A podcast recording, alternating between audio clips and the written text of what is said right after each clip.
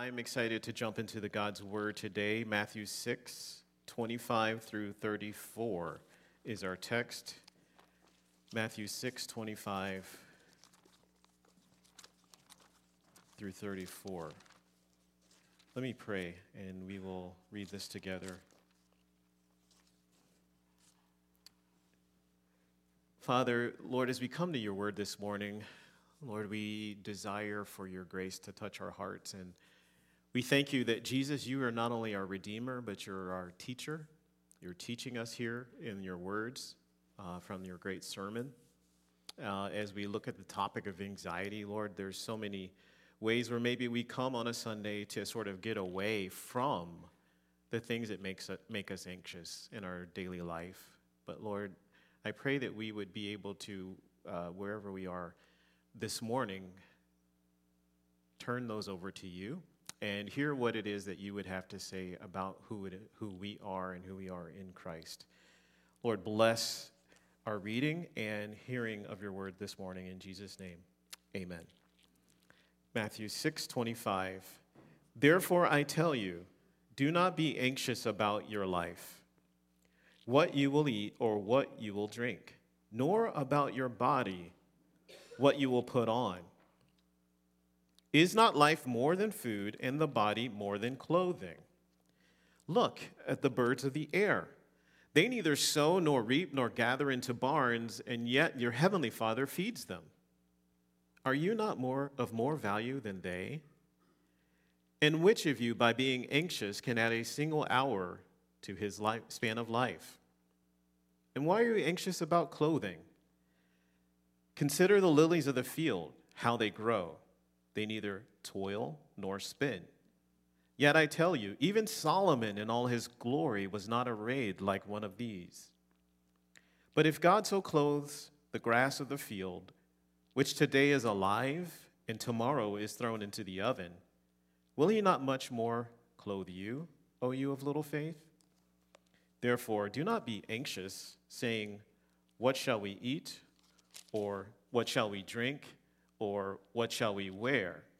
For the Gentiles seek after all these things, and your heavenly Father knows that you need them all. But seek first the kingdom of God and his righteousness, and all these things will be added to you. Therefore, do not be anxious about tomorrow, for tomorrow will be anxious for itself. Sufficient for the day is its own trouble. This is God's word. I think it's important to dive into a text like this to, to have a few just disclaimers and you know, understand where we all may be coming from. Because the reality is, when you, we talk about a, a word like anxiety or a topic like anxiety, we are going to approach the scripture with some predisposed view of the topic. And you, you maybe you know, conjuring in your mind previous sermons that you've heard or previous, you know, Christian leaders and what they've talked about it. And so it, I, I want to warn us against the extremes of oversimplifying the human existence. And what I mean is, um, we could come to the text and think that human, human, uh, uh, the human ex- existence and experience is predominantly spiritual, and therefore all of our needs and all of our issues can only be dealt with and should only be dealt with in the spiritual realm. In other words, to be blunt. If you're anxious, just pray. That would be overly simplified. But we could have another uh, we could have the other extreme or another version of oversimplification and say, well, the human experience is mostly material. It's mostly chemical, and therefore all of my problems can be resolved exclusively by medicine, and therefore Jesus' words are obsolete. I want to guard us against both of those. Because no matter where we are, no matter what levels of anxiety we deal with, um, what Jesus is saying is not to uh, put off a holistic approach to addressing it. Uh, but whatever he is saying and what he is saying this morning, as we will talk about it, it applies to all of us. On some level, there's ways for us to implement that without hitting one of these extremes. All right? Is that good? So, We've been going over uh, excerpts from Jesus' greatest sermon, a sermon that certainly is probably the most talked about sermon in all of history, and uh, World Upside Down. Because Jesus, when he is preaching and teaching us here, it's so opposite of the way that we would normally go and the way that the world tells us to go, in fact, encourages us to go. Um, and, and we get to chapter six, and Jesus is dealing with our inner life, things we do in secret, prayer, uh, fasting, and almsgiving, and our outward life, how we engage with the world, things like treasures and anxiety. And so this morning's text uh, sermon is entitled Addressing Anxiety. and three things that Jesus is, is helping us here with the topic. He's saying, number one, the reason for anxiety. Number two, the replacement for anxiety. Number three, the removal from anxiety. The reason, the replacement, the removal. And again, I would just add we're not specifically talking about the clinical version here. We're talking about the level of anxiety that we all deal with. the reason for anxiety. First of all, let's consider I mean, my disclaimers this morning are pointing to a reality is that we are 21st century individuals trying to understand and interpret a text written 2,000 years ago, thinking that our word is exactly the word that is being used. There's a one to one relationship. Well, that's, that's not exactly the case. Because when we consider the word anxiety or anxious, uh, the Greek, the original word, and how it's used in the New Testament, first of all, three times Jesus is telling us don't be anxious. I, I, and I, he, he's loving, he's compassionate, he understands. So there's something good here. There's something, in fact, gentle about what he's saying and how he's presenting this. Uh, secondly, he's not talking about, and don't be anxious to don't care about your life. I mean, we have to look at what Jesus is saying in the backdrop of Proverbs chapter 6. Consider the ant. You know, he goes about his storing up of food, and therefore you should be diligent, That's what the Proverbs tell us. Jesus isn't going against that. In fact, when you consider the New Testament, where Paul is addressing people in Thessalonica and they're being idle and not working because they're thinking, hey, the second coming is coming soon, therefore I shouldn't work. Paul says, if a man doesn't work, man or woman, he or she shouldn't eat. You need to work. So certainly this is not, you know, if you were in, you know, middle school or high school, this is not something to take home and say, you know, Jesus says I don't need to do homework. I shouldn't be anxious about my life. That is not what he is saying. so, um, anyways, now that we've avoided that, let's consider an example of what he is talking about. I remember back in 2003 and 2004, I was raising funds to move from North Carolina to New York City to be a campus missionary and to start our campus ministry with our church there that had been started after 9 11. And we, you know, we just heard from a missionary, and we're familiar with the topic. Uh, oftentimes, not always, I didn't say always, often, um, American missionaries are raising money and going to a place where the economy is not as strong, right? The US dollar is stronger than a lot of places. Not true in the EU, but true in other places. When I was raising money in North Carolina, which from a standard of living or cost of living perspective is about a one to one with the national, I was raising money to go to New York, which is about a 2.5 times standard, you know, like cost of living. I felt like I was, I felt like I was going into a whole different country, like a different economy. Like, you know, for every dollar you're giving me, it's only going to get me about 40 cents you know, when I move. And so I felt like, Lord, how in the world am I going to make it? I literally thought, how am I going to eat? I was single. Um, and, you know, you think about that. Um, and uh, how am I going to live? How am I going to pay for rent? Um, you know, I think about I, I had a car and I was I parked on the street and I paid the price for it, like people would use it as a table and chairs um, while they would eat, you know, chicken and things on the, on the sidewalk. But So I had a lot of dents in my car, is my point. But I, you know, you, if you park in a parking garage, 400 bucks a month you could, you could pay as a resident. How in the world, and I didn't do that, but how could I make it?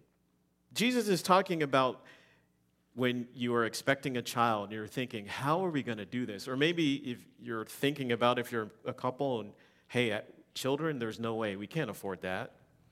Or at, at our stage, thinking about sending, sending a kid off to college in a few years. How in the world are we going to do that? Or for some of you, it's how could I retire? How is that going to work out? Or fill in the blank. It's this view of how can I, how in the world, Lord, or how am I going to make it in this next thing? That's the anxiety. It, it's the thing that paralyzes us, it keeps you awake at night.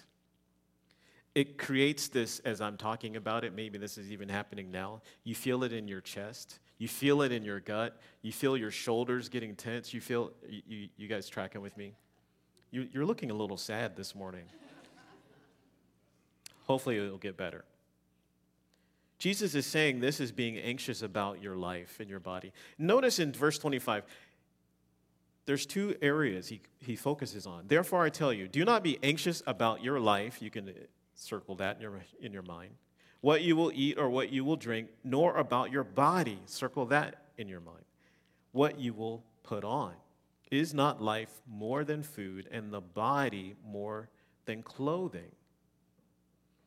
So, Jesus is telling us this realm of anxiety has to do with our life and our body. You could even say, although uh, that's correctly translated as if I had the um, credentials to say otherwise, but what you could even say is the word for life here is the same word that we would use for soul. And, and, and what you could say is, in other words, Jesus is saying, don't be anxious about anything that re- deals with your soul or your body, your body and soul, the whole complexity of human existence, body and soul. Don't be anxious.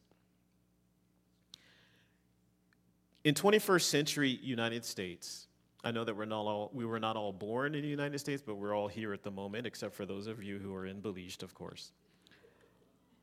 But by and large, where we are different than Jesus' audience is this. They were thinking about their daily anxiety was about existence and survival. For most of us, that's not our daily anxiety. Unless maybe you move to New York City or something like that, then that is. But um, our, our daily anxiety is about performance and approval. That's the issue of our life and body, our body and soul, if you will. Performance, approval. And Jesus is saying, don't be anxious about your performance. Don't be anxious about per- approval. Let's think of briefly here the, the realm of social media. Because if we're going to talk about anxiety and performance and approval, I think that you hit, that's the trifecta, hit right there in that one um, genre, you, you know, or entity, social media. Mega anxiety, right? All the studies you think about what's for teenage girls or just for anybody who's breathing and has a pulse and uses it as a means of communicating because you're seeing all the highlights of everyone else's life and you're comparing it to the lowest parts of your own. And you're like, I don't measure up. I am not that interesting. My life is terrible, or all the other things that are depressing thoughts.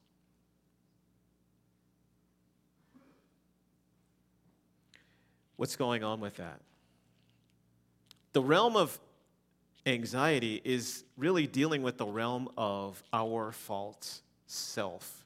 It's the thing about you and me that says, I want to project to others a better version of myself than it really is true. Social, we don't need social media to do that. Social media just helps us to magnify and amplify that. But we do that on regular, everyday interactions. Here's a case in point I remember in the 90s, I went to college. Now, for some of you, that seems like, what were the 90s, you know, because it's so, you're so old. And others of you are thinking, wow, you're so young. But it is what it is. And in the 90s, I was in, it was in that, just to sort of kind of current events, in the era of like affirmative action, right? You consider ethnicity in how you were admitting students. And I was definitely aware of that, as was everyone else at the time. And we're, you know, maybe that's going to go away. We'll see what happens. But uh, I recall, so I did go to Duke University. I, I apologize. Um, and uh, it was one of those things, just to kind of put you in my framework. You, I would tell people, yeah, I go to Duke, or my mom would say, you know, or my parents, hey, he goes to Duke, and they kind of like, oh, well, what sport does you, do you play? You know, I actually went there to study. So, um, anyways, so being an African American and being there, I, I felt this burden like, I want to prove to everybody this whole affirmative action thing that had nothing to do with it. And so I want to be number one in my class. Um, yeah, I actually thought my wife just gave me those eyes. Uh, I did think that, and I, I tried for that. And I remember every at the end of every semester, you used a phone back then, like one that had a cord, and I would call and get my GPA and or my ranking, class ranking, and it just kept getting lower and lower and lower. And I'm like, I remember how many of us matriculated. I'm not even sure how many people are behind me at this point because I'm so far down. Um, but what was happening there, there was a lot of things happening. But there was this false self. I wanted to project, hey, this is who I am, but God didn't ask me to do that. And as a result, I was dealing with a level, like just intense anxiety. And Jesus is saying, don't be anxious. Okay, so Eric Johnson, who's a, who's a Christian and um, he's in the realm of, of the social sciences, he says this about the false self. He says, as images of God, made for God, when we are without God, we are relationally compromised. Yes, we need other humans, but without God to serve our meaningful relational center, we are inevitably motivated to be on top, to be admired, or to serve others selfishly and one way or other, another to try to get them to meet our needs. Do you understand what he's saying? He's saying that the human existence, because we enter into this world where God is not our relational center. And Jesus, who was uh, giving us this message, the Sermon on the Mount, and he's saying, as one who follows me and is a part of my kingdom, this is what it means for God to be your relational center, your heavenly Father. We are used to needing to be on top needing to be in the center of our universe, needing to be admired, needing to get others to meet our needs, and therefore we go through life with a lot of anxiety. Jesus says, Don't be anxious about your life or body. This leads us to the replacement, number two, the replacement for our anxiety. Now, really, Jesus is very practical here and deep.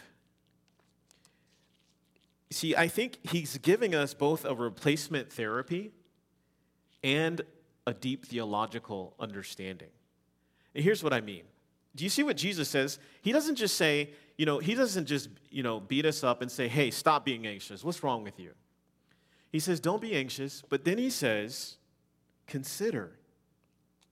In verse 28, well, in, in, in verse 26, he says, he says, look at the birds. And then he says in verse 28, consider the lilies.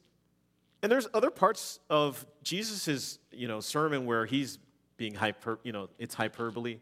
Like, don't actually cut off your hand if it makes you sin. He's not actually saying that. That's hyperbole. But here, I think this is could be taken as literal as, as possible. In other words, it's a replacement therapy. You're worried about how you appear to others. You're worried about your life, your body, your soul. Jesus is saying, go outside, go for a walk, look at the birds, look at the fields, look at the native plants. You know, you're driving down the freeway and you see the median. Look at all those native wildflowers. You go in your backyard or you go into, you know, the arboretum or whatever it is, and you, you, you listen to the birds. And think about how your Father in heaven provides for all of them. You see, he's repl- you, you, you, you can't be free of anxiety if you're just thinking, oh, I've got to stop being anxious. You have to replace it with something, and Jesus gives us something to replace it with His creation, meditating on His goodness to all of creation. That if He can take care of that and all of its complexity, and you know, we have so many PhDs in, the, in our room when we get into the weeds on the complexities, God is sovereign over all of that. He can take care of you. That's the replacement therapy, if you will. But here's the deep theological understanding. You see, because he says, Look at the birds. They neither sow, in verse 26, nor reap, nor gather into barns, yet your heavenly Father feeds them. What do birds do? Now, again, we've established Jesus is not saying, go, you know, be lazy, don't worry about the future. No, we, we do need to work hard. You should save money, and you should do those things. But what he's saying is birds, they're going around, they're looking for, you know, whatever. Probably not like this. Um, I've never flown, so, you know, I don't know. Um, but they're in. He ever he ever seen have you ever seen the bird lady? Do you know what I mean? Or maybe, it could be a guy, you know. But I'm just saying, I, I've seen a bunch of bird ladies in my life.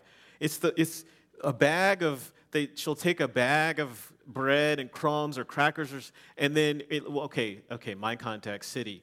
And then you get like 50 pigeons following, and you're like mad. Like, what are you doing? You're gonna mess up the whole sidewalk here. But, you know, throwing out the crumbs and all of that. What Jesus is, and, and, and so you could look at that and say, well, isn't she providing for the birds? Jesus is saying, when birds are going around intentionally looking, or even if somebody intervenes, it's actually your Heavenly Father who's providing. The deep theological understanding is this idea of providence that God controls all things. He is in control at all times, even when we are making deliberative decisions. Here's an example. You have to understand that these maybe maybe two. We'll give you one at least. In Acts chapter 2, when Peter's preaching, verse 23, he talks about Jesus, his death on the cross, and he says this catch this. He says, This Jesus delivered up according to the definite plan and foreknowledge of God, you crucified and killed by the hands of lawless men. Who was responsible for Jesus' death? God or people?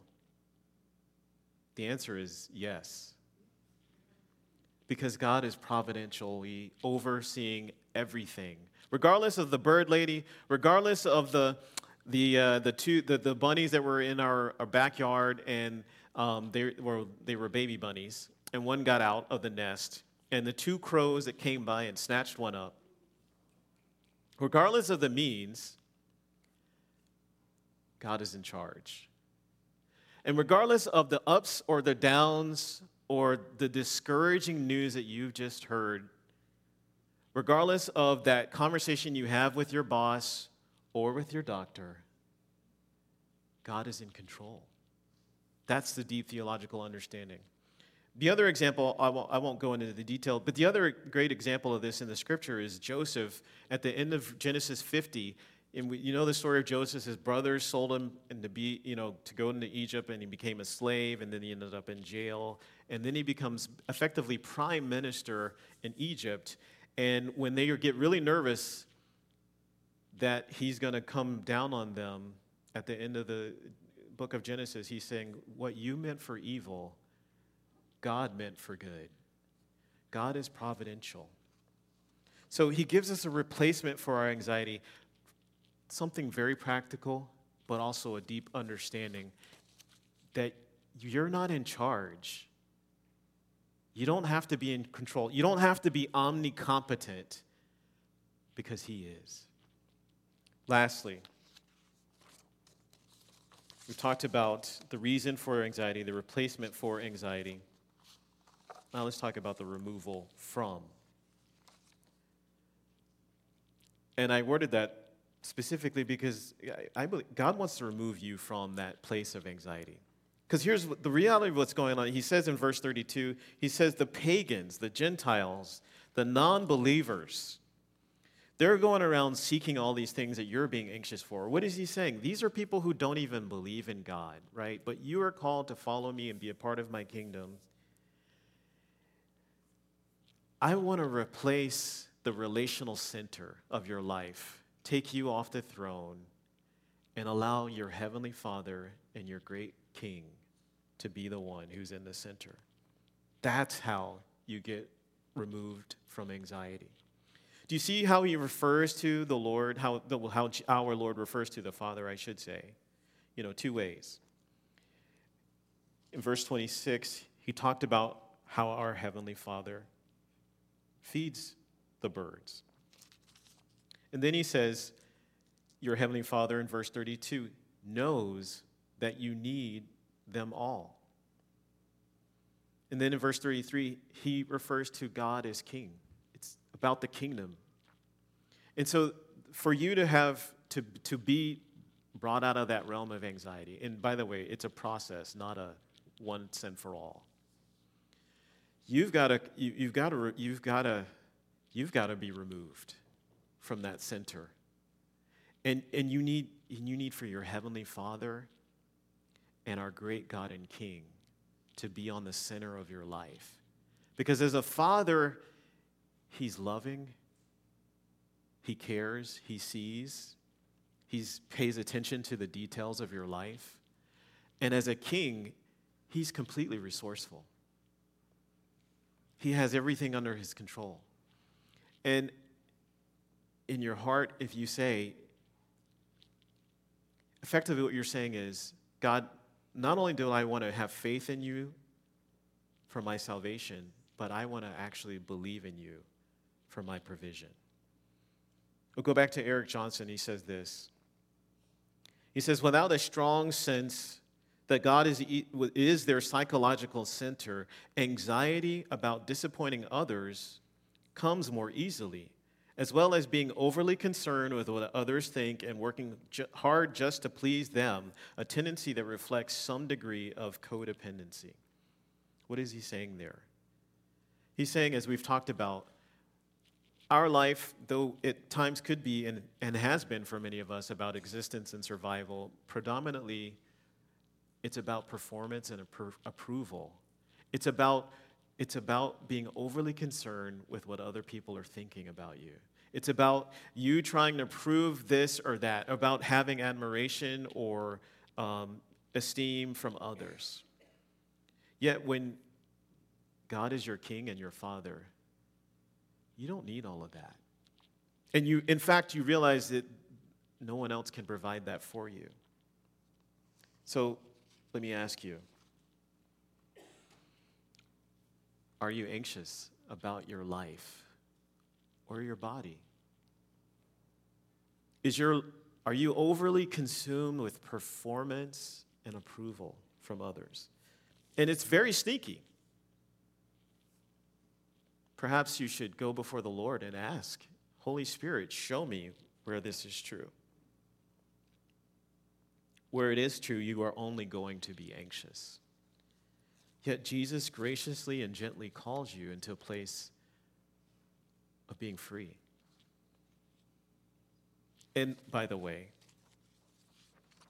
that is part of us, our witness to the world, to live this way. It's part of what it means to be a community where there's life and vibrancy and love for one another, that we could be authentic, and that we could even be challenged when we're not. You have to replace your anxiety with an image of His provision in creation and with a theological understanding of His providence. And let me add this too: is we're here in the summer and things are a little more lax.